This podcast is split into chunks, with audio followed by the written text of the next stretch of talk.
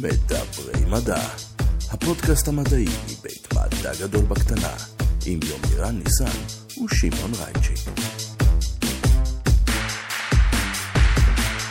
שלום וברוכים הבאים למדברים מדע, הפודקאסט הרשמי מבית מדע גדול בקטנה, יומירן ניסן, מה שלומך? בסדר, שמעון, מה איתך? בסדר, אתה הרגשת כמוני שחסר לנו זוחלים בחיים לאחרונה? זוחלים זה דבר שתמיד חסר לנו בחיים, ואנחנו רוצים כמה שיותר מהם. אז לראשונה בפודקאסט הזה, בוא תציג שוב את האורח שלנו. אז האורח שלנו הוא אלכס לוונקו, שהיה פה בעבר ועשה פרק מופלא על אבולוציה, אבל הפעם אה, הצלחנו להביא אותו ממש רגע לפני שהוא עולה על המטוס לפוסט דוקטורט באנגליה, לדבר איתנו על זוחלים, האבולוציה שלהם, כל מיני התאמות מגניבות שהם עברו, אבל נגיד את זה ככה כבר בהתחלה. לא הספקנו לדבר על כל מה שרצינו, מהסיבה הפשוטה שיש הרבה יותר מדי זוחלים ומעט מדי אלכס. הפרק. הזה הוא כמו מוזיקה ג'אז, אנחנו פשוט הלכנו עם רעיון והלתרנו עליו, ואני חושב שזה פרק אחד המדהימים אה, אה, בתחום הביולוגיה שעשינו. זה הזמן להתחיל. לדבר מדע? נכון! אלכס, ברוך שובך לפודקאסט שלנו, איזה כיף. אתה נפרד ועוצר כאן אה, להגיד שלום, להראות לנו את הזקן המגניפיסנט שלך. כן, כולם רואים אותו דרך הפודקאסט. נכון, אני די בטוח שנדבקת בזה מיומירן, אני מדבק באופן כללי. וזה אומר שתחפש ביצי עטלפים. אני לא יודע איך עטלפים מתרבים, אני די בטוח שזה לא ביצים. לזכרים, כן. לזכרים כן? כן, זה, זה נראה באופן אה, די כאילו דומה לשלנו. אז הנה, יופי, עכשיו שביססנו את רמת ההבנה שלי בנושא. אה, אני הראיתי לך אשכים אה, של הלב. אני די בטוח. אולי הדחקתי? רוב הסיכויים. מגניב. אה, כן, תראו, תראו אשכי את הלב, זה משהו שבהחלט... אה, אנחנו היום לא בעטלפים, אנחנו פתאום היום יש ב... זינוק בחיפושים בגוגל על. יש peak בגוגל, אה, איך זה נקרא? גוגל... אה, אה, Trends, כן. כן, Google Trends בדיוק. רגע, שנייה, אנחנו פה כדי לדבר על אה, זוחלים, היום, שדווקא כן נכון. מטילים ביצים. חלקם. חלקם. אוקיי, יופי, ביססנו. אה, ה baby שלך זה לטאות, נכון. ואנחנו היום בפרק פרי סטייל בנושא אה, זוחלים. כן, אבל אצל אלכס מה שיפה זה כאילו אתה פשוט אומר לו זוחלים, go, אתה יכול עכשיו לשים את המיקרופון, אנחנו יכולים לצאת מפה, תן לו שעה, שעה וחצי ותחזור, תחבר ונלך, ונפרסם, זה סבבה. זה- אוקיי. זה בערך מה שקורה, לא? כן, אנחנו כן. בעיקר נפריע לו. יש לי שאלה כזאת. היה את הסרטון הזה ברשת, אה, כאילו, יש אותו עדיין, עם הלטאה שבורחת ממשהו כמו טריליון נחשים. אה, שרודפים אה, אחריה. של ה-BBC. כן, כן, מהגלפגוס. כן. וזה גרם לי להרגיש מאוד לא בנוח.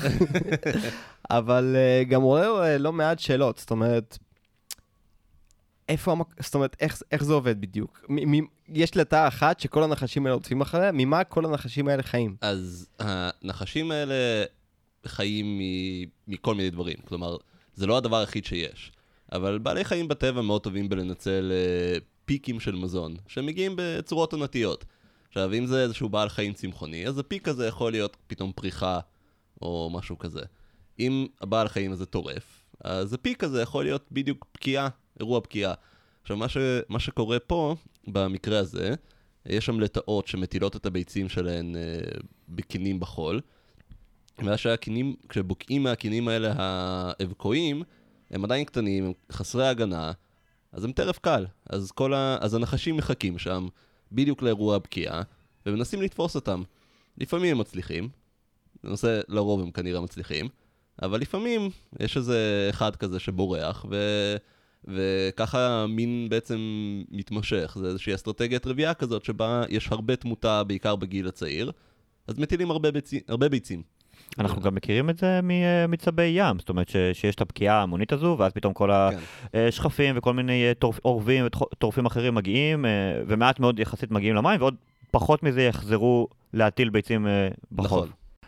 עכשיו, אה, אוקיי, לפני שאנחנו כל, אה, באמת אה, גולשים לתוך כל הסרטוני יוטיוב המגניבים יותר ופחות אה, שראינו על זוחלים, שבאמת, אה, אם אני מכיר כל כך הרבה, בטח אלכס אה, עושה את זה בלופ, אז בואו שנייה רגע נעצור, ניקח צעד אחורה. זוחלים, מה כן. זה, מתי זה הופיע לראשונה, כמה זמן הם אה, איתנו, אה, האם אה, אה, שמעון יכול להתקרבל איתם בלילה, האם הוא ייהנה מזה וכו'. אוקיי, בוא נתחיל בשאלה הקלה, בשאלות הקלות קודם. אני חושב כן. מה להגיב לך, אני פשוט לא יודע. כן, הוא יכול להתקרבל איתם בלילה, אוקיי. לא, הוא אה! לא, לא, לא ייהנה מזה. הסיבה שהוא לא ייהנה מזה זה כי זוחלים, כמו רוב בעלי החיים בכדור הארץ, הם אקטותרמים. הם לא מייצרים חום גוף פנימי, הם מקבלים את חום הגוף שלהם מהסביבה. אז בעצם אם אתה תתקרבל עם זוחל, זה לא יהיה לך חם ונעים, סביר להניח שיהיה לך בהתחלה קר ולא נעים, עד שבסוף הוא יגנוב לך מספיק חום גוף כדי שאתם תגיעו לאותה טמפרטורה, וזהו. ואז הוא בטח ייתן לך ביס ויברח. זה מרגיש בכללי כמו כאילו סדינים בחורף, זה לא איזה משהו אז מיוחד. יש להם כן. לב מקרח, זה מה שאתה אומר. הטמפרטורת גוף שלהם יכולה להיות הרבה יותר גבוהה משלנו והם עדיין יכולים לשרוד, אבל הם צריכים מקור חום חיצוני לזה. אז אם למשל יש עכשיו שמש בוהקת, הם יכולים לעמוד ולהתחרדן בשמש ולהגיע לטמפרטורה מאוד גבוהה, ויש מינים, למשל אצלנו בארץ, שפעילים ב... באמצע היום בקיץ, והם מגיעים לטמפרטורת גוף של מעל ל-40 מעלות, והם סבבה להם, הם שמחים ככה. אה, מצד שני, בלילה אין מקור חום כזה, אז כנראה שהטמפרטורת גוף שלהם תהיה די נמוכה. אז מה עושים אה, בטבע? לא- לא כל הזוחלים יכולים להתקבל איתי באותו לילה. נכון. אה, זוחלים בטבע, האמת שרובם פעילי יום, ואלה שפעילי לילה נפוצים בעיקר במקומות שבהם הלילות הם יחסית חמים, באזורים טרופיים, דברים כאלה, אה, וגם אז הם פעילים בעיקר בעונות שבהם אה, אפשר להיות פעיל בלילה. למשל, אצלנו יש זוחלים שהם פעילים בלילה במדבר, אבל בחורף, מה לעשות? קר מדי, אז בחורף זה לא עונת הפעילות שלהם. יש אפילו מינים שהם בעצם מחליפים את, את, את דפוס הפעילות שלהם, שבקיץ הם פעילי לילה, ואז במה, בחורף הם נהיים פעילי יום. כי ה- בסופו של דבר מה שמעניין אותם זה הטמפרטורות, והטמפרטורות משתנות עם העונות. ומה היתרון בלהיות, אה, שוב, פספסתי את המילה, אקטוטרמי. אקטותרמי? תראה, השאלה היותר נכונה לשאול היא מה היתרון בלהיות אנדוטרמי. כי אנדוטרמים, שזה זה יונקים ועופות, ואנחנו המיעוט. רוב בעלי החיים הם אקטוטרמים, וזה כנראה גם המצב שהיה קדמוני. עכשיו, יש יתרונות באנדוטרמית. אה, למשל, אתה יכול להיות פעיל בקוטב. אתה מייצר את חום הגוף שלך, אז אין לך בעיה להיות פעיל גם בטמפרטורות סביבה מאוד מאוד נמוכות. מצד שני, ופה מגיע היתרון הגדול של אקטוטרמים, אנדוטרמים צריכים להשקיע מלא מלא אנרגיה בוויסות טמפרטורה. כי זה עולה הרבה מאוד משאבים לשמור על טמפרטורות גוף קבועה. תחשוב על זה שכשנטליה הייתה פה, היא, היא דיברה בדיוק על זה, רק בשביל אה, לש, לווסת ולשמור עליך חי, ביחד עם הפקת חום הגוף שאתה צריך, צריך זה בעצם 70% מהצריכה הקלורית שלך בעצם ביום. זאת אומרת, אנחנו, רוב מה שאנחנו צורכים זה בעיקר בשביל לקיים אותנו, שזה מלא, בניגוד נגיד ליצורים שמקבלים, מווסתים את חום הגוף שלהם לפי הסביבה החיצונית. אז זה מגיע מבחוץ ואין להם את הצורך להפעיל את כל המערכות הדי מורכבות והיקרות האלה. אין- להם את המערכות האלה. אין להם בכלל את המערכות האלה, כן, אין, אז כמובן, אה, אז אין להם גם מה להפעיל, אבל הם פשוט משתמשים במה שהם צורכים ברמה הרבה יותר חסכונית. למעשה, אני, אני בתור יונק צורך פי עשר קלוריות ביום מזוחל באותו הגודל כמוני. פי עשר. כן, שזה הבדל עצום מבחינת כמה, מזון אני צריך לאכול כדי בכלל לשרוד. אז כלומר, להם מספיקה אמבטיית שמש, אם יש להם דוד סולארי על הגב, בדיוק. הבנתי. אה, אוכלים איזה אנטילופה ב- בחודש, וביי. אז אה, מדובר גם ביכולת שלהם אה, לעבור תקופות מאוד ארוכות, אה, בלי מזון, בלי... אה, נכון.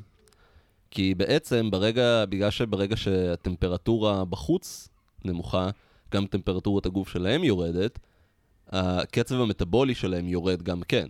אז אם אני, אני גם ביום קר צריך להמשיך לאכול. נחש לא אוכל במהלך החורף, אם הוא בתרדמת. הוא אוכל לפני, ויש, ובגלל שהקצב המטבולי שלו יורד עם הירידה בטמפרטורת הגוף, אז הוא גם לא שורף הרבה משאבים, והוא יכול בעצם להעביר ככה תקופות של חודשים בלי לאכול כלום, ואז אחר כך כשמתחמם והקצב המטבולי שלו עולה, אז הוא הולך ומחפש את הארוחה הראשונה. אתה יודע, בפרק של ריק ומורטי עכשיו עם הנחשים לא הזכירו שום דבר מזה. כן, הם אה, לא התייעצו עם הרפטולוג לפני הפרק הזה. אנחנו אומרים את זה כבר שנים בעמותה, אנא, תוכניות טלוויזיה יקרות, הביאו יועץ אה, מדעי שיעזור לכם להיות יותר מדויקים ולא יחרפן את אה, כל המדענים שבאים לבקר פה בפרקים השונים.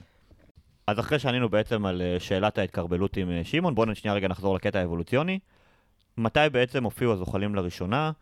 אה, ומה בעצם ה- המסלולים העיקריים של התמיינות והתפצלות ש- שאתה מכיר עד, אה, עד אה, מה שאנחנו רואים בעצם היום בקצה האבולוציוני? אוקיי, אז אה, זוחלים הם קבוצה די ישנה.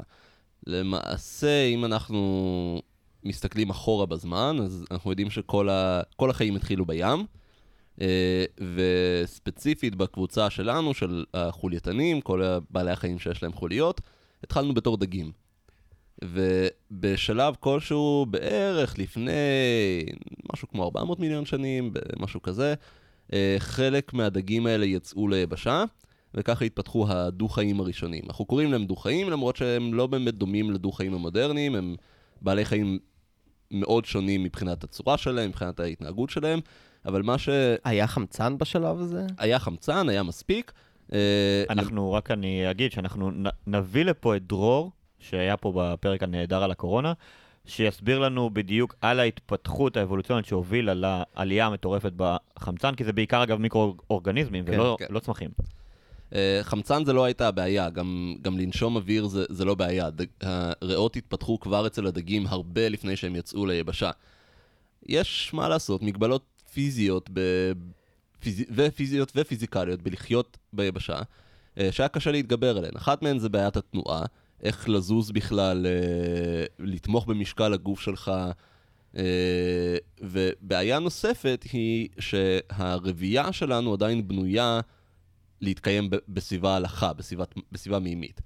ובגלל זה מה ש... מה שמשותף לדו-חיים המודרניים ולדו-חיים שהיו פעם, ומשהו שעדיין מהווה להם מגבלה יחסית גדולה, זה שהרבייה חייבת להיות בסביבה הלכה. דו-חיים אה, חייבים להטיל את הביצים שלהם ב, ב, בסביבה מימית.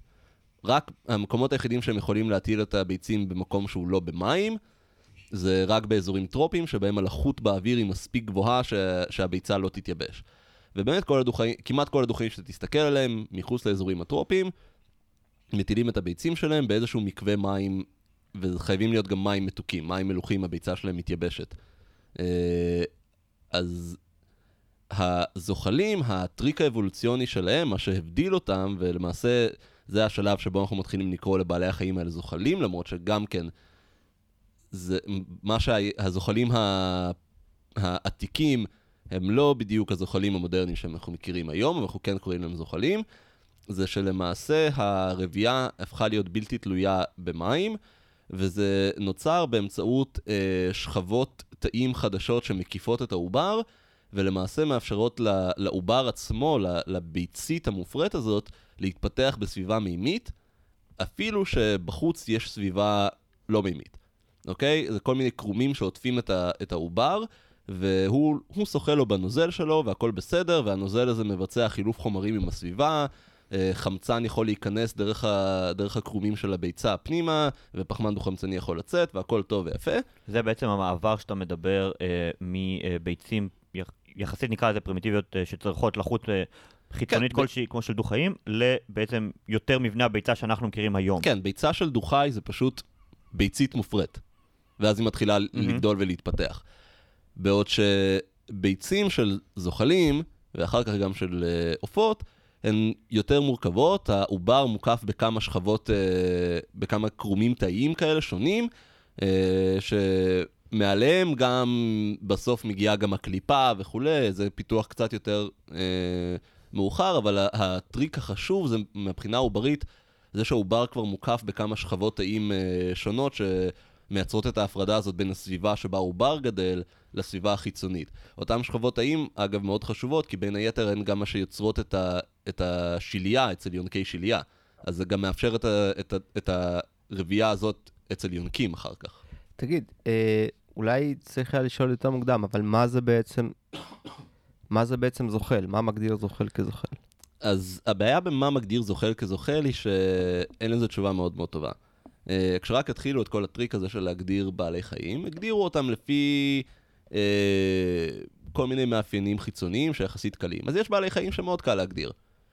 רואים מלא בעלי חיים שלכולם יש פרווה ויונקים אה, חלב וזה, אה, הם כולם ביחד, זה יונקים, פיקס. רואים בעלי חיים שיש להם נוצות, רק להם יש נוצות. עופות, מעולה. אה, זה עבד יופי, עד שהגיעו לזוחלים, ואמרו, הנה כל הבעלי חיים האלה, שיש להם, אה, שהם אקטוטרמיים, והם מכוסים בקשקשים, וכולי וכולי, אנחנו נקרא להם זוחלים.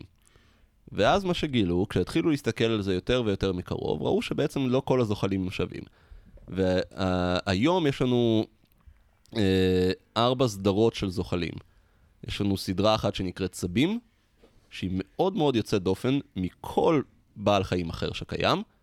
יש לנו סדרה שנקראת אה, תנינאים, שהתברר שהם בכלל יותר קרובים מבחינה מורפולוגית ואנטומית וגנטית לעופות מאשר לזוחלים אחרים.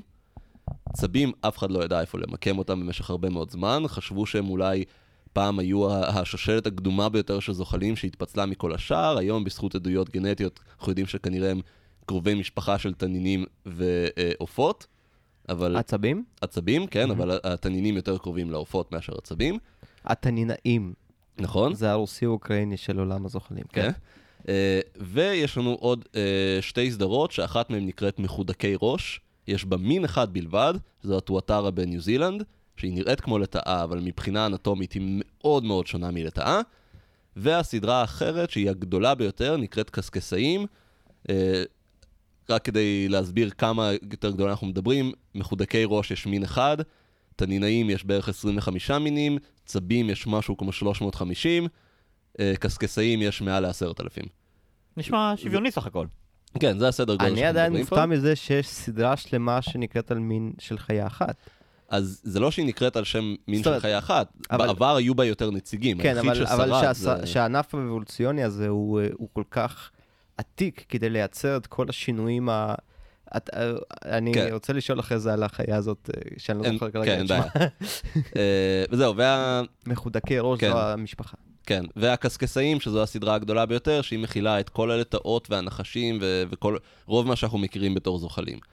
עכשיו, כל בעלי החיים האלה, יש, בין, יש בהם מגוון אנטומי ואקולוגי ומורפולוגי וגנטי עצום. חלקם יותר קרובים לעופות מאשר לאחרים. כולם יותר קרובים אחד לשני מאשר ליונקים, שבכלל התפתחו מאיזושהי, מאיזשהו ענף נפרד לחלוטין של זוחלים קדומים, שלא נותרו ממנו נציגים יותר מלבד היונקים. וכל המגוון העצום הזה כולו סווג לקבוצה האחת הזאת זוחלים, וחלק מזה יכול להיות פשוט כי כל המחקר הטקסונומי והסיווג, זה הכל התחיל באירופה, שמה לעשות, לא בורכה במגוון גדול ומרשים במיוחד של זוחלים. אה, פספסו את, את רוב המגוון, רוב המגוון נמצא או באזורים טרופיים או באוסטרליה. מה לעשות, באירופה אין הרבה. אז חשבו שזה איזו קבוצה קטנה וזניחה כזאת. היום אנחנו יודעים שזוחלים יש, אה, זו, כנראה, זו הקבוצה כמעט העשירה ביותר במינים של, אה, של חולייתני יבשה. הקבוצה היחידה שיש בה יותר מינים זה העופות, הם מובילים כרגע ב-13 מינים, אבל קצב תיאור המינים החדשים של זוחלים הוא גבוה ביותר מקצב תיאור המינים החדשים של עופות, אז אני משער שכבר בשנה הבאה, או לפני זה, כי הרשימות האלה מתעדכנות אה, פעם בכמה חודשים, אז כבר בעדכון הבא אנחנו כבר נראה שהזוחלים אה, זוכים בתואר של, הסדרה, של הקבוצה העשירה ביותר. עדכנתי לך את אה, גרסת כדור הארץ, אה, פיצ'רים חדשים, אה, יותר זוחלים מעופות. וואו, אה, איפה להתחיל? ארבעת המשפחות, אני לא יודע מה אני אוהב יותר, צבים, תנינים. סדרות, כן. סדרות, נכון, צריך להתרגל למינוחים. אז שנייה רגע. אז דיברת על uh, ארבע הסדרות האלה שיש לנו היום, והרבה פעמים כשמשייכים בעצם את, ה, את הדינוזאורים, uh, מתייחסים אליהם כאל זוחלים. היום אנחנו יודעים ש, שהמצב היה שונה, אנחנו, ממה שלפחות אני מכיר, הדינוזאורים היו להם, הם היו אנדוטרמים, זאת אומרת, כמו כנראה. עופות. כנראה. יש אפילו מאמר אחד בסיינס שטוען שכולם היו עם נוצות, אז איפה בעצם שמים אותם על כל הבלגן הזה? אז תראה, ה... כשרק התחילו לגלות דינוזאורים, המחשבה הייתה של זוחלים. כי מבחינת מבנה השלד הם כן מזכירים בצורה מאוד אה, כן, נראים כמו דומה- לטאות גדולות. כן, מאוד מזכירים זוחלים. השם דינוזאורי, המשמעות שלו זה לטאה איומה. זה המשמעות של השם. באמת חשבו שהם זוחלים. ואז That's התחילו... כן, אבל כמו שאמרתי, הידע הטקסונומי בעבר, במיוחד לגבי זוחלים, היה לא להיט. אה, ועם הזמן התחילו לגלות עוד ועוד דברים. בין היתר גילו שהדמיון האנטומי שלהם מאוד גדול לעופות, במיוחד בקבוצה אחת של דינוזאורים שנקראים טרופודים, שאלה הדינוזאורים הטורפים שהולכים על שניים, טירקסים ולוסירפטור, כל הדברים המגניבים מפארק היורה, הם למעשה מאוד דומים אנטומית לעופות. אה, ואז בעצם השיטות שלנו לחקר מאובנים השתפרו, התחלנו לגלות יותר ויותר מאובנים שהשתמרו בהם רקמות רכות, ואנחנו רואים שלהרבה מהטרופודים האלה היו נוצות, וגם להרבה דינוזאורים אחרים היו נוצות, וגם לדינוזאורים הרחוקים ביותר מהם היו איזה שהם סיבים או מבנים, אה, מבנים קרטינים כאלה על, ה, על האור, שכנראה הזכירו, כנראה היו סוג של אה, פרוטו-נוצות או משהו כזה, אפשר לקרוא לזה. ואז גם התברר שזה לא רק אצלהם, גם לפטרוזאורים, שאלה היו זוחלים מעופפים, שהם קרובי משפחה של דינוזאורים. הם הקרובים להם ביותר מכל שאר בעלי החיים, אבל הם uh, לא היו דינוזאורים, הם נחשבים קבוצה אחרת לפי סיווג הטקסונומי, בגלל כל מיני הבדלים במבנה השלד. וגם להם, לפחות לחלקם, כנראה היו מין פרוטו-נוצות כאלה, שיכול להיות שהתפתחו בצורה בלתי תלויה. גם הם, אגב, יכול להיות, מאוד יכול להיות היו אנדוטרמים. אה, אנחנו יודעים בוודאות שהיו להם נוצות חלולות, כמו שיש לעופות בני עמנו, בגלל שהם יכלו לעוף. כך שלמעשה, זו, אנחנו- משפחה, זו משפחה שהמשיכה, או ש... הפטרוזאורים נכחדו לחלוטין. נכחדו לגמרי. כן. אז... אתה ה- רוצה להגיד לי, כאילו, אל- אלכס כתב על זה אה, פוסט, פוסט במדע גדול בקטנה. את, רק שתבין, פטרוזאורים, הבוגרים שבהם, על פי אה, ממצאים במונגוליה, אם אני זוכר נכון מה שכתבת, אנחנו מדברים פה על משהו מעופף עם מוטת כנפיים של כמעט 20 מטר. אתה רוצה שמשהו בשמיים, שהוא אשכרה חי וטורף, יהיה בערך בגודל של הרקולס? א', כן. א', זה יהיה מגניב, אז כן. כן. אה, תראה, ולא, דווקא, זה זה מעניין אה, דווקא מההסתכלות האבולוציונית, שמשהו מורכב אה, מכנית כמו תעופה, אה, כמה פעמים, אתה יודע, הטבע נתן לזה עוד ועוד סיכויים. הר- הרבה פעמים. כן. זה, זה הכל. זה לא הרבה כשחושבים על זה. תעופה התפתחה ארבע פעמים בטבע. התפתחה בפטרוזאורים שנכחדו, בעטלפים, שזו ההתפתחות החדשה ביותר, אה, בעופות ובחרקים, שזה המקרה הקדום ביותר של תעופה שהתפתחה. יומירן המציא את האלפים, הם אתה. יודע? אני- מסתבר, אנחנו אה, דנו בזה בפרק הקודם. אני גם אה, אה, זה שגילה שיש עטלפים אה, בחלל, אה, אבל אני לא זה שגילה שיש צבים בחלל. זה אה, משהו יותר קדום. לא, אבל, אה, אוקיי, ארבע פעמים, זה נכון, כשחושבים על זה זה לא כזה הרבה, אבל יחסית למורכבות המשימה, זהו, תראה, המשימה היא לא כזאת... אמרת כמה כן. קשה לצאת מהים ליבשה ולעמוד, אה, ופה אנחנו מדברים על לעוף. זה, מצד אחד זה נשמע מאוד מאוד מורכב. מצד שני, מבחינת הפיזיקה שבעניין, לעוף זה מאוד מאוד דומה ללשחות. זה, זה, גם שחייה ברובה משתמשת באותם כוחות, בכוחות של עילוי וגרר. פשוט בגלל הצמיגות של התווך, מים לעומת אוויר, המבנים צריכים להיות שונים, כי אתה, אתה עובד פה עם, עם, עם כוחות שונים כן. קצת. אבל מ, מ, אם אתה תסתכל פשוט על המבנה של סנפיר ושל כנף, הם מאוד דומים זה לזה. יש הבדל. כמובן בגודל של האיבר, בעובי היחסי שלו, כל מיני דברים שנובעים מזה שהתווך שונה, אבל זה לא כזה שונה. אם אתה, מס... אתה יכול ממש לראות הבדלי, אה, דמיון מאוד מאוד גדול בין טונה, שהיא לצורך העניין עפה במים, לבין אלבטרוס. אה, יש להם... שאוכל את הטונה. לא, הוא לא אוכל טונה. הוא אוכל טונה. יש, כן, אבל יש להם, אה, יש מכנה משותף מאוד גדול מבחינת המבנה שלהם, כי הם פועלים עם אותו עניין של לנסות למקסם מילוי ולהפחית גרר. אני רק אגיד, אה, אם אנחנו לצורך העניין מדברים על עטלפים שהם יונקים, אז תחשוב על זה שבגדול, מבחינת הפיתוח הדי אה, מגניב הזה של קרומים, שמתוחים על, אה, העצ- על, על אה, היד שלהם, תחשוב על זה שהמכניזם הבסיסי ברמה המולקולרית, ברמת ה-DNA, הוא קיים גם אצלנו. אם אתה עושה בעצם, אם אתה מסתכל על גפיים של עוברים, של בני אדם אפילו ברחם, בזמן ההיריון אתה תראה קרומים שמחברים בין האצבעות שלנו. עכשיו, הם נהרסים כמובן בתהליך מתוכנן של אפופטוזיס, של מוות תאי, מאוד מבוקר.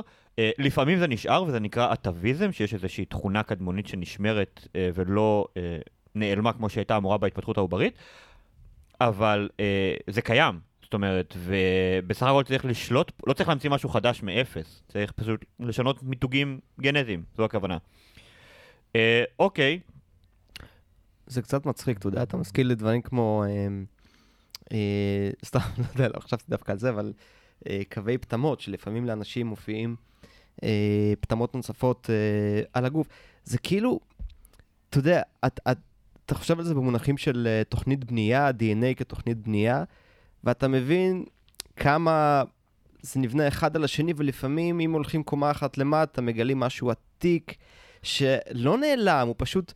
הוא שם, כל האקראיות הזאת והמבנים שהיא יוצרת. אני חושב זה- שכשמתעכבים לחשוב על זה, זה פשוט mind זה, blow. זה נכון במיוחד כשמדברים על התפתחות עוברית, אנחנו קצת גולשים פה מהנושא של הזוחלים, אבל זה עדיין כן רלוונטי, זה שבעצם אה, כשבתהליך כל כך מורכב כמו התפתחות עוברית, לשנות משהו בשלבים ההתחלתיים יכול לדפוק לחלוטין כל מה שבא אחרי. כן. אז הפתרון הרבה יותר פשוט במרכאות מבחינה אבולוציונית, זה פשוט ליצור משהו ואז להרוס אותו. כן. אז קודם תפתח את הקווי פטמות, ואז תנוון את הפטמות שאתה לא צריך. זה הרבה יותר פשוט מאשר עכשיו לתכנן קווי פטמות חדשים. נכון. ככה, וככה זה בדרך כלל עובד. פלוס שאתה מוסיף לזה שבמהלך ההתפתחות העוברית, אין לך סלקציה, זה לא שהקווי פטמות האלה מפריעים לעובר המתפתח. כן. זה, מפ- זה, יש לזה רלוונטיות רק לבעל החיים הבוגר, אז מה זה משנה מה קורה לו בזמן שהוא בר? רגע, בואו נחזור לנושא ש... אני לא יודע אם כולם, רציתי להגיד כולם רוצים לחזור אליו, אבל זה כנראה רק אני, אבל מחודקי ראש, כן, עם שם כל כך מצוין. כן. זה אפילו לא מחודקי ראש, זה מחודק, כי יש מין אחד שמשתייך. לסדרה כן. הזאת כיום. כן. רק מה בשביל זה? לסבר, אה, סדרה זה משהו ממש גדול כאילו בטקסונומיה, כן. כאילו יש סדרות, כאילו כמו שאלכס אמר, עם עשרת אלפים מינים אז בסדרה אם יש אחת. מין אחד, אני רוצה להבין שנייה מה, מה מיוחד בו ולמה הוא זכה למעמד הזה. הוא מאוד מאוד מאוד שונה אנטומית מזוחלים אחרים. אנחנו מדברים על לטאה? לא, או משהו לא, שני- זה לא לטאה. באופן שטחי זה נראה כמו לטאה. אוקיי. תסתכל על זה, אתה יודע, אם אני שם מולך טואטרה, אתה תגיד לי, אה, זה לטאה. ניו זילנדי יגיד לך זה טואטרה, כי הם מאוד גאים בחיה הזאת, ובצדק. אבל אתה תגיד לי לטאה. אבל אז, אם אתה, קודם כל אתה יכול להסתכל על המבנה של הקשקשים, שהוא מאוד שונה מה, מהסדרה האחות שלהם, הקשקשאים. המ- המבנה אה, ממש של הקשקש, איך הוא בנוי, שונה. המבנה של השלט שונה, המבנה של הגולגולת שונה. הבדלים שהם מאוד מאוד גדולים. אה, למשל, אה, כל מי שלמד בשלב כלשהו בחייו ביולוגיה הולך לשנוא אותי עכשיו שאני מעלה את זה, אבל פרצות בגולגולת. אה, בגולגלות של אה, חולייתנים יש כמה פרצות. המספר של הפרצות הוא אחת הדרכים להבדיל בין קבוצות שונות של בעלי חיים. למשל, ליונקים יש פרצה אחת בגולגולת. אוקיי? אה, אצלנו, אה, אתה יכול, הפרצ... אה, איפה שאתה מרגיש את עצמות הלחיים שלך, כן. הפרצה נמצאת בעצם בין עצם הלחיים, מאחורי עצמות הלחיים. זה מין קשת כזאת שסוגרת על הפרצה הזאת. מהמם. אצל זוחלים, באופן אה, אנססטרלי, כלומר המצב של האב הקדמון המשותף שלהם, היה שתי פרצות. אצל צבים אין פרצות בכלל בגולגולת, בגלל זה גם חשבו פעם שהם קדומים. מהמם. כנראה שהפרצות שלהם פשוט נסגרו באופן משני. ואצל הקשקשאים, ה- יש עדיין שתי פרצות, אבל הן, אה, הן אה, מה שנקרא modified. הן עברו שינויים, כבר לא נראות כמו שתי פרצות קלאסיות כמו שנמצא בטקסטבוק. אה, הם קצת זזו, הן התאחו אחת עם השנייה, אצל נחשים בכלל כמעט ולא נותרו עצמות בגולגולת. אצל מחודקי ראש זה עדיין אה, גולגולת דיאפסידית עם שתי פרצות קלאסית כמו בספר. ו... וגם גנטית, אם אנחנו מסתכלים עליהם גנטית, אנחנו משווים אותם לזוחלים אחרים, אנחנו רואים שהם יושבים על ענף בודד שונים לחלוטין מכל הקשקשאים האחרים, והפיצול המתוארך ביניהם הוא של כמה, כמה מאות מיליוני שנים. זה. הבדל עצום. אתה רוצה שנייה רגע להגיד לנו איך אה, על פי אה, DNA אה, ניתן לדעת או לתארך בצורה ממש ממש טובה הבדלים כל כך גדולים? זה מאוד מאוד בקצרה, ואני מפש... מפשט את זה בצורה פסיכית. אני לוקח שני רצפי DNA, שאני יכול לקרוא אותם, זה בעצם רצף של אותיות, כשכל אות הוא מולקולה שונה, ואני יכול לדעת מכל מיני מקורות בלתי תלויים, ניסויי מעבדה, ווטאבר, באיזה קצב השינויים האלה מצטברים ב-DNA. באזורים מסוימים, זה כן, חשוב באיז- להגיד. כן. בוא נתחיל רגע עם המקרה אוקיי, הפ... הפשוט. ביותר. המצב הפשוט כן, ביותר, המצב סבבה. הפשוט ביותר. אני יודע באיזה קצב השינויים האלה מתרחשים, אז אם אני עכשיו לוקח רצף א' ורצף ב', אני רואה כמה שינוי, כמה הבדלים יש ביניהם, בכמה אחוז מה-DNA הזה שונה, ואני יכול לחשב לפי הקצב הזה, לפני כמה זמן חל הפיצול ביניהם. כי בעצם הפיצול ביניהם זה הרגע שבו הם מתחילים להיות רצפים שונים. שונים. עד אז זה אותו רצף, מתפ... זה מתפתח ביחד, ואז זה מתפצל וזה מתחיל להיות רצפים בלתי תלויים. כלומר, אנחנו... כמות השינוי הכללית, אה, יחסית לקצב השינוי, נותן לנו את הזמן. ואז ש- אנחנו מתחילים, אה. כן, ואז אנחנו מתחילים אה, לעשות פה בלאגנים. בוא, אם אנחנו הולכים עם הדוגמה הזאת של שאלת תנועה קלאסית, כן? א', אנחנו לא באמת יודעים את הקצב, לא תמיד. כן. אנחנו יודעים אותו בערך. ב', יש לך מכוניות שונות, יש לך כלי רכב שונים, יש אזורים בגנום שמתפתחים בקצב שונה. ג', לא כל שינוי יש לו את אותו קצב. באותו אזור בגנום, שינויים שונים יכולים להתרחש בקצב שונה. ד', לפעמים יש לך רוורסים, יש לך שינויים שבעצם מחזירים אותך למצב הקודם שהיה, ואז זה נראה כאילו לא חל ביניהם שינוי, למרות שבעבר הוא כן קרה, זה פשוט השתנה מספיק כדי, שזה, כדי שהסיגנל הזה ייעלם. ועוד כל מיני דברים כאלה שבעצם מסבכים לך בטירוף את החישוב, אז זה לא שאלת תנועה קלאסית, אלא בונים כל מיני מודלים סטטיסטיים מאוד מאוד מסובכים שלוקחים בחשבון את כל הקצבי שינוי השונים, מודלים שונים, ואז עוד אפשר להוסיף להם אה, מידע מבחוץ, אנחנו יכולים אה, להשתמש ב, אה, בתיארוכים חיצוניים, שבדרך כלל אנחנו משתמשים בשביל זה בשביל, מו- במאובנים. אם יש לנו איזשהו מאובן, שאנחנו יודעים את, מתי המאובן הזה חי לפי, ה, אה, אה, לפי השכבות סלע שבהן הוא נמצא, ולפי תיארוך, אה, רדיומטרי. כן, תיארוך רדיומטרי, ואנחנו יודעים למקם את המאובן הזה פחות או יותר בעץ, כן? למשל, אם אני עכשיו רוצה לעשות חישוב כזה של לתארך את כל העץ של כל הזוחלים, אני יכול לדעת מה המאובן העתיק ביותר שיש לי של חרדונים למשל, ואני נותן פה איזשהו חסם uh, תחתון לגיל שבו בזמן הזה uh, חרדונים כבר היו קיימים. ואת זה אני יכול לעשות עם רמות טקסונומיות שונות. אם יש לי מאובן שאני יודע לשייך לסוג, לסוג הגמא במשפחת החרדונים, אז אני יודע גם לתת את החסם התחתון הזה, ל- או חסם עליון הזה- ל- ל- ל- לסוג הגמא, וכן הלאה וכן הלאה. אז עם נקודות תיארוך כאלה אני יכול לשפר למעשה את, ה- את החישוב שלי, כך שבסוף כשאני מקבל את העץ הסופי עם התארוכים האלה, אני מקבל איזשהו, את ה, אה, אה, איזשהו מספר, אבל למספר הזה יש לי מסביבו גם ערך כלשהו של אי-ודאות, כשהאי-ודאות הזאת הולכת ועולה ככל שאנחנו מסתכלים יותר ויותר אחורה בזמן, כי היכולת שלנו לחשב בצורה מדויקת יותר אחורה, כמות המשתנים כן, גדלה. היא ו- מוגבלת. אז כשאני אומר לפני 450 אה, מיליון שנים, תוסיף לזה פלוס מינוס כמה עשרות מיליוני שנים, כן? זה... אני תמיד מוסיף לחישובים, כן. בעיקר כשלקוחות מבקשים ממני הארכות זמן. תמיד, אה, אתה יודע. כן. אה, ואחר כך בתשלום הם באים ואומרים לך שוטף פלוס, אז כאילו, אתה יודע.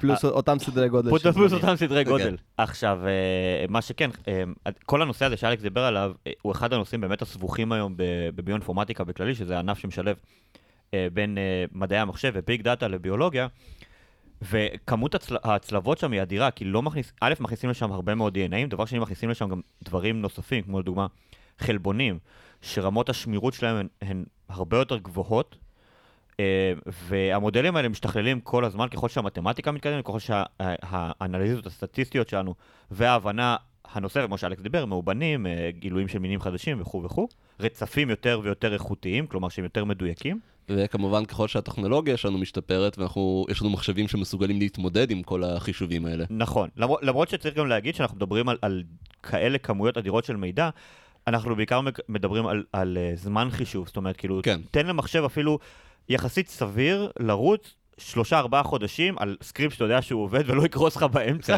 כמו שקרה לכולנו, uh, כנראה שתקבל איזושהי תוצאה סבירה. Uh, אוקיי, עכשיו בוא שנייה, אני צריך uh, ככה, לקחנו אוויר מהסדרה הזו. בואו שנייה נדבר, נעשה איזה shift קטן לדברים החשובים באמת בחיים, שאלה כמובן לטאות ונחשים. אה, אוף, אני הימרתי על צבים ותנינים. לא, נו, הגזמת. תראה, אפשר לדבר גם עליהם כי הם מאוד מאוד מגניבים. כן, אבל בוא, כאילו, כשאתה מדבר, כאילו, רק כשאתה מדבר על זיקיות. בדיוק, אתה מבין? כאילו, אה, יאללה. בוא נדבר על זה אז. בוא, רגע, שנייה, דבר ראשון לפני שזה. קודם כל, אה, בוא נעשה איזשהו סדר, לטאות, נחשים, לטאים- לטאות שנראות כמו נחשים, נחשים עם רגליים, נחשים בלי רגליים.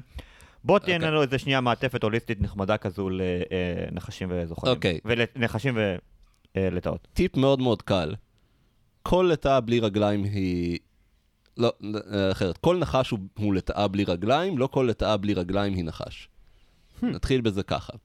הסיבה היא, אה, כמו שאמרתי, הסדרה הגדולה ביותר בזוחלים נקראת קשקשאים, והיא מכילה גם לטאות וגם נחשים. וגם עוד משהו שנקרא טבעונים, אבל לצורך העניין נקרא להם לטאות. אה, הם לא קיימים בארץ, אז נקדיש- נזני- נזניח. נזניח אותם, כן. אה, הנחשים התפתחו מהלטאות. הם למעשה קרובי משפחה של חלק מהלטאות יותר מאחרים, אז לצורך העניין, נחשים יותר קרובים אבולוציונית לכוחים מאשר לחרדונים. וזה ה- אומר שגם, חרד... שגם כוחים הם יותר קרובים אבולוציונית לנחשים מאשר ללטאות אחרות כמו חרדונים. זה אומר שאתה בעצם מדבר שהיה פיצול יחיד אה, של העיבוד רגליים הזה, שהוביל למה שאנחנו מכירים היום, לק- ש- לכל העולם הזה כן, של נחשים. של עיבוד רגליים ודברים אחרים. כן. כי לא רק עיבוד רגליים, כן, כן. עיבוד רגליים לבד זה משהו מאוד מאוד נפוץ. זה קרה עשרות פעמים בהיסטוריה האבולוציונית של לטאות. אה, זה קרה מעל, אה, מעל לעשר פעמים במשפחת החומתים בלבד, שהם מאוד טובים בעיבוד רגליים. זה קרה גם אצל אה, אה, סממיות, יש סממיות חסרות רגליים. אה, זה קרה אצל קמטנים, יש לנו מין בארץ שנקרא קמטן שהוא חסר רגליים, אבל יש מינים אחרים במשפחת הקמטנים שהם בעלי רגליים. כלומר, זה משהו מאוד מאוד נפוץ.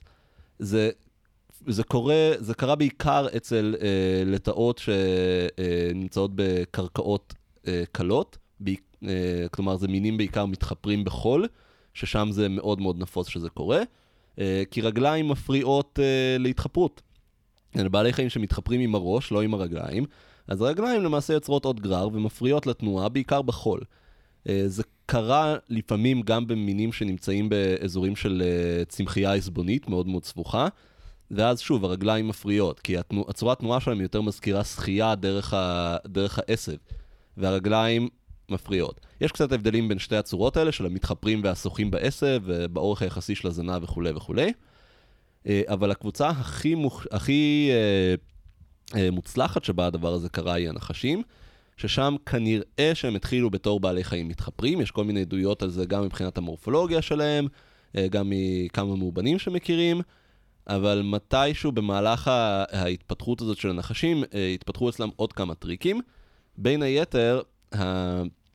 אנחנו יכולים היום גם להבדיל, להפריד את הנחשים בין הסקולקופידיה ל- לכל השאר, שהסקולקופידיה זה אה, נחשילים ונימונים, זה נחשים מאוד מאוד קטנים, שהם אה, מתחפרים בקרקע והם אוכלים בעיקר אה, אה, נמלים או ביצי נמלים, וכל שאר הנחשים, אצלם התפתחה אחת התכונות המגניבות ביותר שלהם, של נחשים, שזה אה, כל מיני התאמות במבנה הגולגולת, שהעצמות מאוד מאוד מצומצמות בגולגולת, ויש בה הרבה מאוד מפרקים, הרבה חלקים זזים, וזה מאפשר להם לפעור פה עצום, וזה מה שהפך את הנחשים לטורפים מאוד מאוד יעילים.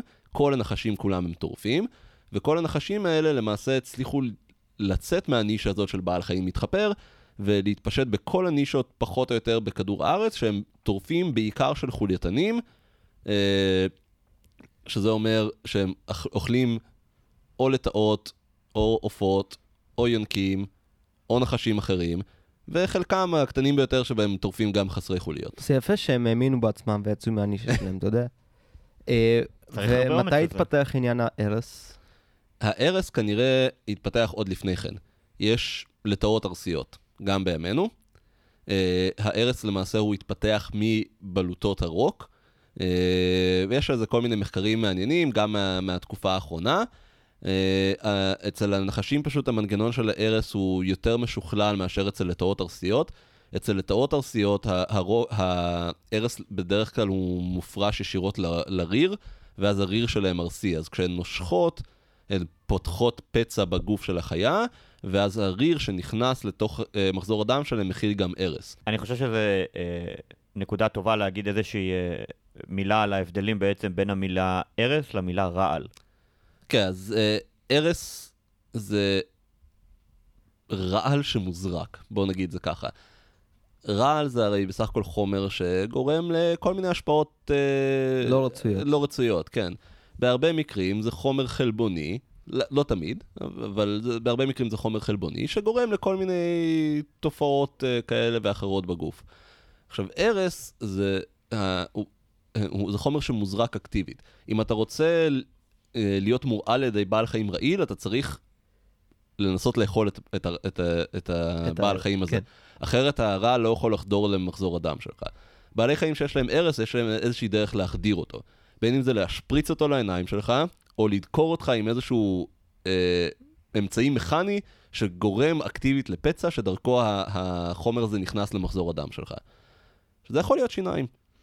עכשיו, אצל נחשים, הארס, בגלל שהוא נוצר מהרוק, זה בעיקר פיתוח של כל מיני חלבונים מהרוק, שהם גם, מהריר, שהם גם ככה, אה, יש להם פעילות אנזימטית והם למשל מפרקים רקמות. פלוס הרבה מאוד חלבונים מיוחדים ומאוד מאוד uh, שונים שהתפתחו לכל מיני uh, תפקידים שיכולים להיות פירוק של רקמות, קרישת דם, או מניעה של קרישת דם, או הפרעה לפעילות של uh, מערכת העצבים, כשכל קוקטייל ארץ בדרך כלל מותאם לטרף העיקרי של אותו מין, כך שהם יוכלו uh, להרוג אותו בצורה יותר יעילה ויותר מהירה, כי הארץ של הנחשים איזשהו כלי כדי להרוג טרף ולהשיג אותו.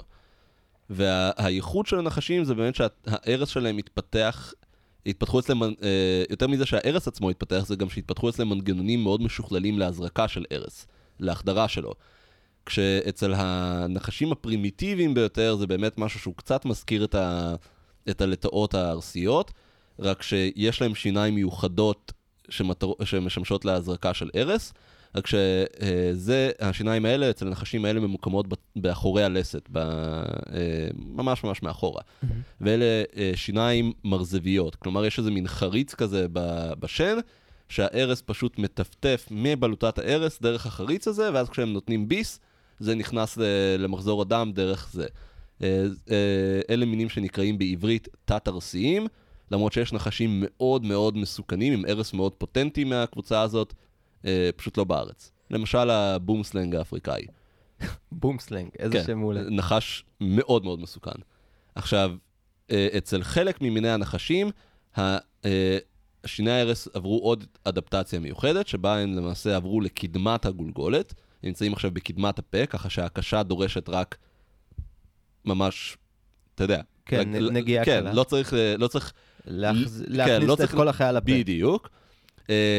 והשיניים גם הפכו ממרזביות להיות חלול, חלולות. כלומר, התעלה הזאת נסגרה. מזרק. כן, ואז זה חלול כמו מזרק, אה, ובמיוחד אצל משפחת הצפעים, שאצלם יש את המנגנון ההרס הכי משוכלל, יש להם שיני הרס מאוד מאוד גדולות.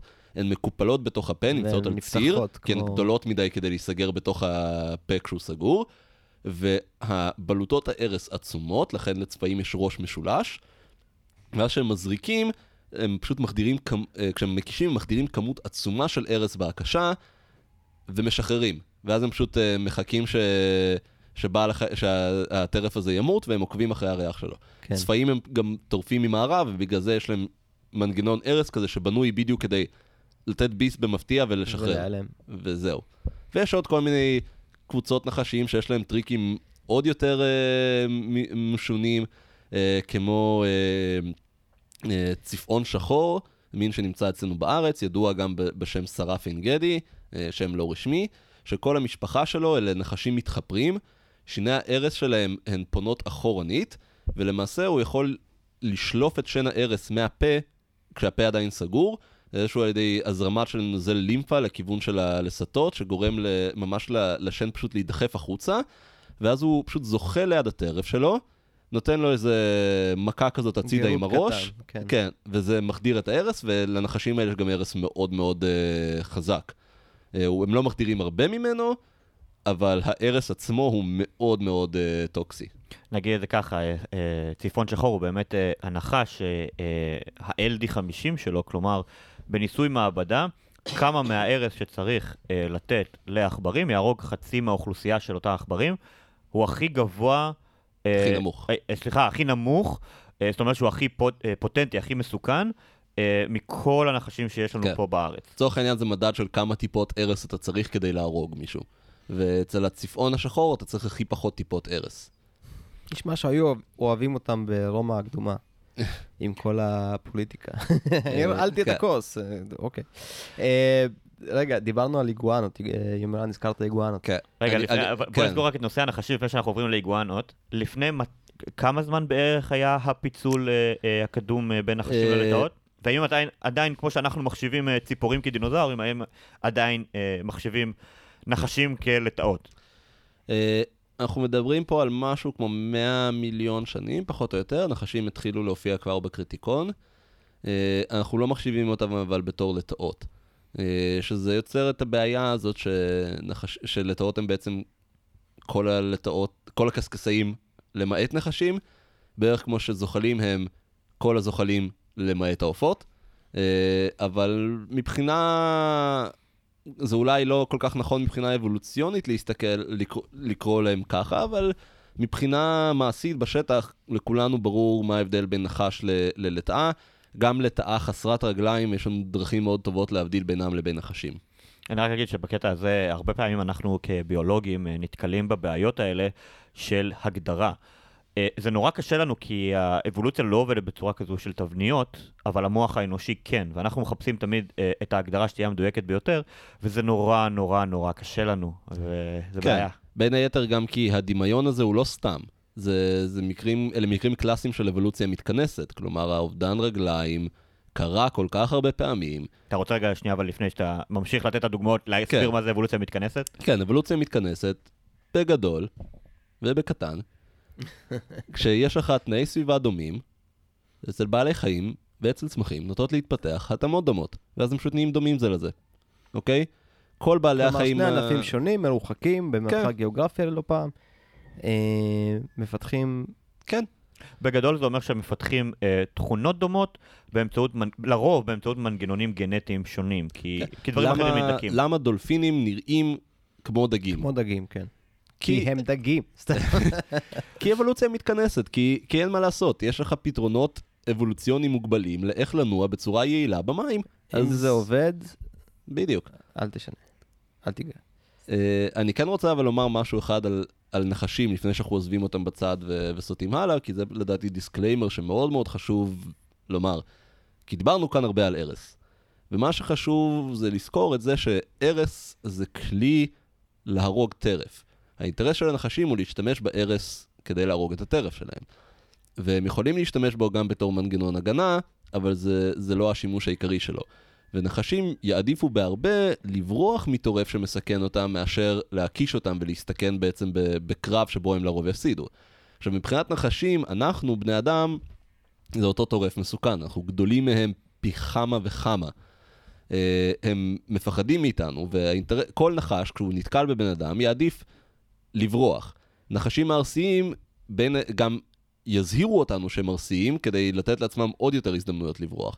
אז אנחנו נשמע לפעמים צפעים שנושפים עלינו, אה, או במדבר יש מינים ארסיים שמחככים קשקשים זה בזה כדי להשמיע יש נשיפה. גם פה בגן הזואולוגי. נכון? ולמעשה הם, הם יתריעו אותנו, הם יודיעו לנו שהם שם, וכל מה שאנחנו צריכים לעשות במקרה הזה זה לתת להם את המרחב הבטוח שלהם, והם כבר ימצאו את הדרך לברוח. וספציפית במקרה, אם אנחנו נתקלים בהם בבית או בסביבה, בסביבה שבה אנחנו עובדים, הפתרון מאוד פשוט, מרימים טלפון לרשות הטבע והגנים, או ללוכד נחשים מורשה מטעם רשות הטבע והגנים, אם אתם מכירים מספר של אחד כזה, וזה איש מקצוע שמוסמך ומורשה לבוא, ללכוד את הנחש בצורה בטוחה, ולשחרר אותו אחר כך בטבע, בתיאום עם רשות הטבע והגנים, וככה יהיה יותר טוב גם לכם וגם לנחש. בבקשה, בבקשה, בבקשה, אל תיקחו את החוק לידיים, אל תנסו להרוג נחשים, זה לא חוקי, זה מסוכן, ואנחנו רוצים רק טוב לכם ולנחשים. אני רק אוסיף על זה שמחקרים שנעשו בתחום מצאו שרוב אה, אה, האנשים שהוקשו, אה, חסרי ההכשרה כמובן שהם לא לוכדים מורשים, אה, זה נעשה בגלל שהם ניסו להתעסק או להרוג או לפגוע בנחשים, אה, וגם זה דורש איזושהי מיומנות, אה, אז אה, פשוט על. זה- אה, וחשוב, וחשוב, זה נחשים, הם הרבה- הם כאן לפנינו בהרבה, הם אה. יודעים מה הם עושים. אה, תהיו חכמים. אה, וכמובן, אה, משהו שאלכס לא ציין, תשמרו על קשר עין איתם, כי זה פשוט מאוד יעזור ללוכד כשהוא יגיע. כן. אה, לדעת איפה הוא, והוא לא יצטרך לפרק לכם איזה קיר שלם כדי אולי הנחש נמצא שם. לא יודע, אולי אתם לא אוהבים את הקיר שלכם, אתם בדיוק רוצים שמישהו יפרק אותו. כן, וזה אחלה הזדמנות, כן. יחסית בזול, לפרק לעצמכם את הקיר. אה, אוקיי, בוא, רגע, אה, ודבר נוסף. אז דיברת על זה שההרס הוא מאוד מאוד קדום, אבל, אבל רוב מיני הנחשים בכלל לא ארסיים. נכון. אה, מה, מה קרה ל... ל- אה, למה צריך לאבד משהו כל כך אה, חשוב? כי לייצר הרס זה לא פשוט. זה חומרים אה, מאוד מורכבים. זה ספקים וטפסים. בדיוק, כן. ושוטף פלוס, ומע"מ, כן. וביטוח לאומי, ומס הכנסה, ואתה יודע, כל ההפרשות לפנסיה. אה, זה חומרים מורכבים, הם יעילים מבחינה אבולוציונית רק אם, רק אם הם מותאמים לטרף. לפעמים, אתה יודע, הטרף שלך פשוט מפתח הגנות, או שאתה עובר פתאום לצוד טרף אחר, וההרס הזה כבר לא יעיל. הרס שיעיל על, על יונקים לא יהיה יעיל על זוחלים, בטח שלא על פרוקי רגליים וכולי וכולי. ולפעמים אה, אתה מסוגל לתפוס את הטרף שלך גם בלי הרס. אם אתה צד עכשיו חרקים, וואלה, הרס לא, לא נורא. לא, לא, לא, לא כזה חשוב. Uh, ולמעשה אצל הרבה מינים ארסיים, ההרס נעלם, התנוון, הם איבדו את ההרס, הם עברו לשיטת לכידה שהיא לא כוללת הרס, או לכל הפחות לא כוללת הרס שהוא פוגע בנו, ובגלל זה מבחינתנו הם לא נחשבים ארסיים. Uh, הרבה מהמינים שאנחנו מכירים אותם כארסיים זה בגלל שאנחנו יודעים מה ההשפעות שלהם על האדם, ולא כי באמת ניתחנו את ההרכב האנזימטי של, ה, של הרוק שלהם. אמ, אז לא תמיד צריך הרס, זו התשובה הפשוטה, ובאבולוציה בדרך כלל אם לא צריך משהו, זה הולך ונעלם. יש טרף שאפשר לתפוס בצורה בטוחה ויעילה, גם בלי להשתמש בהרס. אתה מבין, אם אתה עכשיו אנקונדה שרוצה להרוג משהו, אז אפילו אם זה יגואר או תנין, או, נכון, זה תנינים, אה, קיימנים בעיקר. קיימנים, כן, אתה פשוט מכניס אותו לפה. אתה פשוט מכניס אותו, אתה פשוט, האמת זה, יותר כאילו אתה כן. פשוט אה, מועך אותו עד שהדם כבר מפסיק לזרום, ואז אתה אוכל אותו. אה, אוקיי, דיברנו קצת על נחשים, עכשיו אה, שמעון רוצה לדבר על הפטיש הגדול שלו, שהן הרי איגואנות. לא, זה צבים, כי זו החיה היחידה שאנחנו יודעים מדעית שאפשר להפוך לנינג'ות. אבל... אה, מה, אבל כאילו, אה, יש לך לטאה שהפכה להיות נבל בס- בסדרת קומיקס, על מה אתה מדבר? אבל אין ספק שאיגואנות. אמ, סתם, לא יודע, אנחנו, אנחנו זורמים בפרק הזה, ולטאות זה מגניב, כי, כי זה גם אה, יותר התחום שלך. תספר לנו, אני ראיתי איגואנה כמה פעמים בחיי, אמ, הן לא מסתתרות כזה טוב כמו שנדמה לפעמים.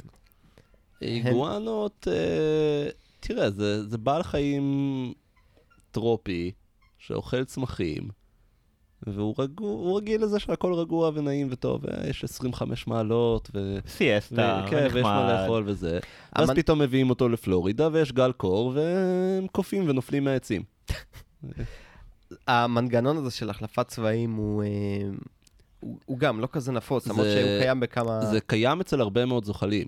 הרבה זוחלים מחליפים את הצבע, אה, כשלרוב זה נעשה או לצורכי תקשורת, או לצורכי תרמורגולציה. כי כשאתה מפיק את החום, של, כשאתה מקבל את החום שלך מהסביבה, אז זה יכול להיות מאוד יעיל אם למשל אתה יכול לשנות את הגוון שלך, להיות יותר כהה כשאתה צריך יותר לקלוט אלרגיה. יותר חום, אה, או להיות יותר בהיר כשאתה לא צריך לקלוט חום. אז הרבה בעלי חיים, הרבה זוחלים עושים את זה, יש הרבה זוחלים שאצלם השינויי צבע הם אה, משהו שקורה בעונות הרבייה, וזה קשור אה, לסיגנלים, שהם פשוט נהיים יותר צבעוניים, למשל אצלנו בארץ, יש לטאה מאוד מגניבה שנקראת חרדון סיני, אוי, מהמם. אה, שבמהלך עונת הרבייה, הפלג הגוף העליון של הזכרים, אה, אזור הראש בעיקר, נהיה כחול בוהק, אה, כי ככה הוא מאותת, הוא בעצם נעמד על מין סלעים בולטים בטריטוריה שלו, ומסמן, מאותת ככה, זו הטריטוריה שלי, וכולי וכולי, ונקבות יכולות לראות את זה, אבל זה לא משהו קבוע, זה, זה יכול להשתנות ברמה שאם אתה מתחיל להתקרב לאחד כזה, והוא קולט, שאתה, קולט אותך בתור טורף, הוא יכול תוך שניות בודדות לאבד את כל הצבע הכחול, לחזור למין צבע הסוואה כזה ב... אה, חום אפור אה, כמו של סלע מדברי, ויאללה. ואצל האנכרוכים מכירים את התופעה של שינוי צבעים מזיקיות, כי אצלם זה הכי מרשים מבין כל הזוחלים, אבל העניין הזה של שינוי צבע זה משהו שהוא יחסית נפוץ, וזוחלים אלה בעלי חיים מאוד ויזואליים ו- ומאוד מאוד צבעוניים. שמעון, מה יקרה אם נצבע את הראש בכחול ונלך פה באוניברסיטה? אני אעמוד על סלעים ואסמן לכולם שזו הטריטוריה שלי. למרות שאני לא יודע אם זה יעבוד. אוקיי, רגע, אז דיברת בעצם על שינוי צבעים, אבל אי אפשר, כשאנחנו מדברים על שינוי צבעים, אנחנו, המוח, המוח שלי לפחות ישר הולך ל- לבעל החיים, שכאילו עשה לעצמו reputation של שינוי צבעים, הרי... תמנון. רציתי להגיד תמנון, כן. נורא. זיקיות.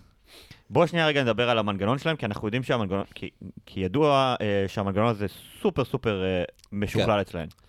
Uh, למעשה, מה שקורה שם, זה שיש להם שכבה uh, תת-עורית של uh, uh, גבישים, שמין רשת כזאת של גבישים, שהדרך שבה הם שולטים בה זה שהם משנים את, uh, על ידי פעולה של שרירים, הם יכולים לשנות את הצפיפות של שכבת הגבישים הזאת, הם בעצם מושכים אותה, מותחים אותה, מכווצים וזה, והשינוי בצפיפות הזאת משנה את הצבע המוחזר אה, מ- מבעל החיים. כלומר, ממש ברמת האורכי גל, אה, כן, התופעה כן. הקוונטית של ה... כן, כי זה, כי, זה משנה. כי זה משנה את הצפיפות של, ה, של החומר, ואז הוא מחזיר צבע באורכי גל שונים. אה, ו, ואצל זיקיות, מה שמיוחד זה שיש להם הרבה מאוד אה, שכבות כאלה, יש להם כמה שכבות שיוצרות צבעים שונים, אז אתה יכול לשחק איתם, ואז מקב... הצבע שאתה רואה זה בא בעצם ממשחק עם כמה, כמה שכבות כאלה מחזירות אור. אה, וכנראה שיש שם גם פעילות של, אה, אה, של אה, אה, אה, כרומטופורים, שזה מנגנון שינוי צבע שאנחנו מכירים למשל מצפרדעים, שזה פשוט מין עברונים בתוך התא, זה בועיות שמכילות פיגמנטים, וגם על ידי שינוי של העובי שלהם, אתה משנה בעצם את, ה, את הריכוז של החומרים האלה בתא, ומשנה את האורך גל של הצבע המוחזר. וזה גם אומר, זאת אומרת, אם הם משתמשים בצבעוניות הזאת למטרות תקשורת, זה אומר שהראייה שלהם, מדהימה. כן. מדהימה. אה, זוחלים הם יש... רואים יותר, אה, תדרים יותר, ספקטרום יותר רחב מבני אדם? אה, כן, אה, הם רואים ב-UV.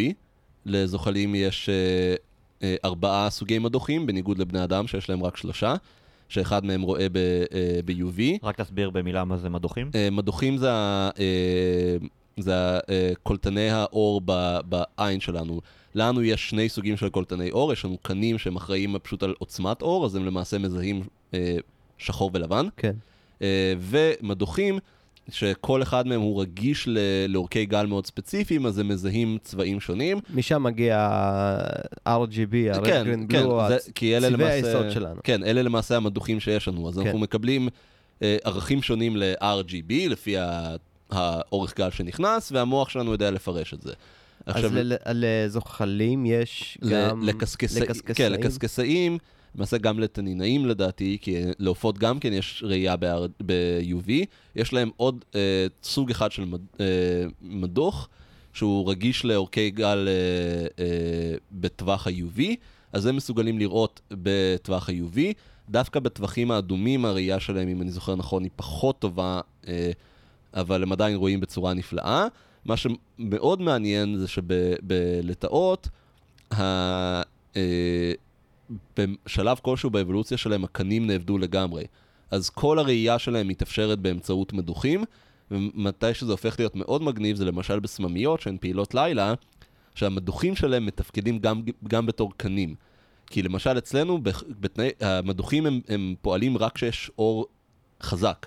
בתנאי אור נמוך, ברגע שנהיה חשוך, המדוחים שלנו כבר לא קולטים כלום, ואז אנחנו, כל הראייה שלנו מבוססת רק על קנים, ולכן בתנאי אור נמוך אנחנו למעשה רואים... אה, שחור בגו- לבן פחות כן. בגווני אפור. כן. אנחנו לא מסוגלים להבדיל בין צבעים. כן.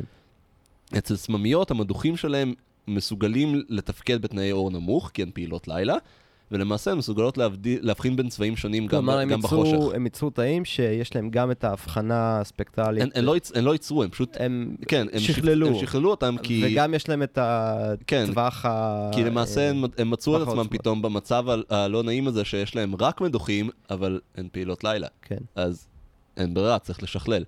הראייה של סממיות זה, זה פסיכי, יש להם עיניים מדהימות. בגב. אני, אני רק אגיד, כי, כי ביולוגים הרבה פעמים אה, אה, מדברים ב- בדברים כאלה נורא בהתלהבות. זה לא שהם היו צריכים לשכלל ואז לחצו על איזשהו כפתור ושכללו. זה, זה פשוט אומר שהרבה הרבה הרבה הרבה הרבה מאוד מתו, ואלה ששרדו, לאט לאט אה, השתכללו אצלם התאים המותאמים להישרדות מהסוג הזה, אה, בנישת הלילה בעצם. כן. זה לאו דווקא שהם הרבה מתו, אבל פשוט אלה שיכלו לראות יותר טוב כן. בלילה, היה להם יתרון משמעותי. כן, שרדו יותר טוב. אה, רק נגיד שכשאלכס אומר ה... שיש להם RGB פלוס יכולת ל-UV, אני רק חושב על זה שזה, לטעות בטח רואות כמונו רק על אסיד. כן, אה, לגמרי. אתה יודע, שנותן לך כנפיים או משהו כזה. תראה, יש, הר, יש הרבה, מאוד, הרבה מאוד בעלי חיים שרואים ב-UV, כולל לטאות, יש להם גם אה, דגמי צבע שרואים אותם רק ב-UV. אנחנו יודעים את זה אצל הרבה ציפורים, אנחנו יודעים את זה גם אצל לטאות.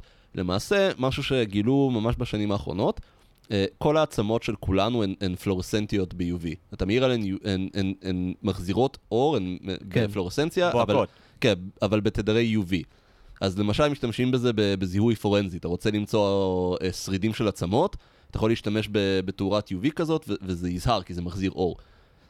אה, אצל הרבה זיקיות, לצערנו לא אצל הזיקיות שיש בארץ, אבל אצל הרבה מינים אחרים של זיקיות, אני אוהב את זה שאלכס אומר משהו מגניב, ואז כזה מתבאס שזה לא פה. כן.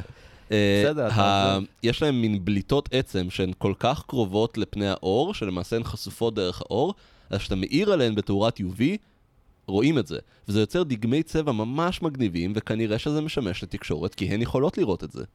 מגניב. אמ, אנחנו צריכים לעצור אתה מבין שכאילו לא הגענו לא לתנינים, ולשחרר. ולא לצבים, אנחנו נגיע לצבים, אנחנו נגיע לצבים כי... ולא לצבים בחלל. ולא כי דיב... לא דיברנו אני- על חומתים, שזה בכלל... לא דיברנו על. חומתים. על שאלת הרובוטים הענקיים התחלנו לענות בפודקאסט, לפחות מבחינת אה, מקור אנרגיה. אה, על שאלת יצירת הנינג'ות אנחנו נצטרך אה, לשקוד. מותגן, אנחנו יודעים. אה, מותגן, נכון. אה, תנסה מספיק פעמים זה יעבוד. שמע, אה, כבוד גדול שהגעת לפודקאסט, גם בפעם השנייה וגם שנייה לפני שאתה עולה על מטוס. תודה רבה. literally הוא- עולה על מטוס מחר אה, לפודקאסט, לפודקאסט, פודקאסט בעוד כן. גם- גם- 25 שעות. גם כנראה לפודקאסט, אבל לפוסט דוקטורט אה, מאוד מגניב בממלכה, באוניברסיטת אה, שפילד, אז אה, בשם אה, מדע גדול בקטנה, כל הצוות, אה, שמעון שהוא צוות בפני עצמו, כמו שיש סדרה, סדרה למין אחד, יש אה, צוות בפני אה, עצמו. אנחנו רוצים לאחל לך באמת המון המון המון בהצלחה. Uh, תמשיך, uh, מה שיפה זה שיש כל כך הרבה חברי צוות מדגב בחו"ל, זה שכאילו גם כשעוזבים את הארץ לא עוזבים את מדגב, uh, אז uh, נשארים וכותבים ומתראיינים ועושים את כל הדברים uh, הנורא נורא מגניבים מחו"ל, אבל הפודקאסט זה קצת בעייתי. אז אנחנו נביא אותך בפרק, ב, בפעם הבאה שתהיה בארץ, כמובן, ביקור ואז- מולדת. לביקור מולדת, ואז אנחנו נדבר באמת על uh, תנינים וצבים בעיקר, וחומתים. וחומתים, וחומתים. כי תמיד צריך לדבר על חומתים. אני אה, אוהב את הפרק הזה, כי זה היה פרק שפשוט אמרנו, בואו נעשה, ו... והנה, מה שמדהים, כאילו, זה שתמיד אפשר פשוט לשבת ולדבר על... אה, זוכלים על, כן. על זוחלים, כן. על מדע באופן כללי. אה, תודה רבה, אלכס, תודה רבה, יונירן, תודה לכם שהאזנתם לנו בעוד פרק של מדברים מדע, הפודקאסט הרשמי מבית מדע גדול בקטנה. אנחנו כבר עובדים על הפרק הבא, נשתמע ממש בקרוב. ביי.